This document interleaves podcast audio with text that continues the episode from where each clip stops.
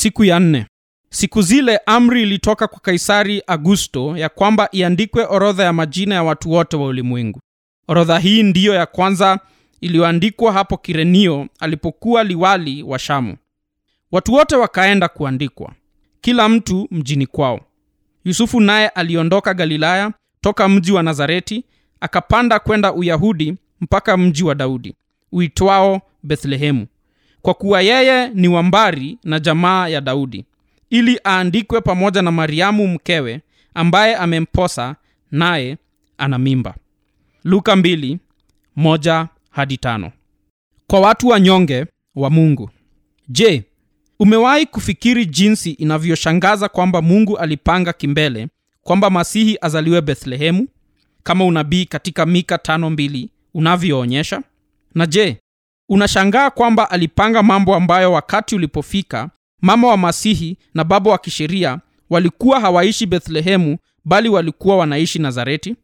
Na kwamba ili atimize neno lake na kuwaleta watu wawili wasiojulikana wasio na jina tajika watu wanyonge waje bethlehemu hiyo krismasi ya kwanza?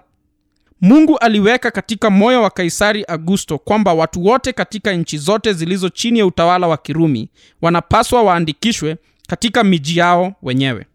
Amri hii ilikuwa kwa manufaa ya ulimwengu wote ili aweze kuwapeleka watu wawili mariamu na yosefu maili sabini. Je umewahi kujihisi kama mimi kuwa mtu mdogo na duni katika ulimwengu wa takriban watu bilioni saba ambapo habari zote zinahusu vyama vikubwa vya kisiasa na habari motomoto za kiuchumi na kijamii na watu maarufu na muhimu ulimwenguni kote wenye uwezo mwingi na sifa nyingi? Kama umewahi kuhisi namna hiyo hilo lisikufanye wewe uvunjike moyo au ukose furaha. Kwa maana inadokezwa katika maandiko kwamba nguvu zote kuu za kisiasa na changamoto zote kuu za kitaznia bila hizo zenyewe kujua zinaelekezwa moja kwa moja na mungu. Zinaelekezwa si kwa ajili yao wenye sifa bali kwa ajili ya watu wanyonge wa mungu watu wadogo kama mariamu na yusufu ambao wanalazimika kutoka nazareti hadi bethlehemu. Mungu anatumia utawala mkuu kutimiza neno lake la kubariki watoto wake. Usifikiri kwamba kwa sababu unapata upinzani katika ulimwengu wako mdogo wa uzoefu mkono wa bwana umefupika. Si ufanisi wetu wala umaarufu wetu wa kidunia bali ni utakatifu wetu ambao mungu anatafuta kuwafikia na kwa hatima hiyo anatawala ulimwengu wote.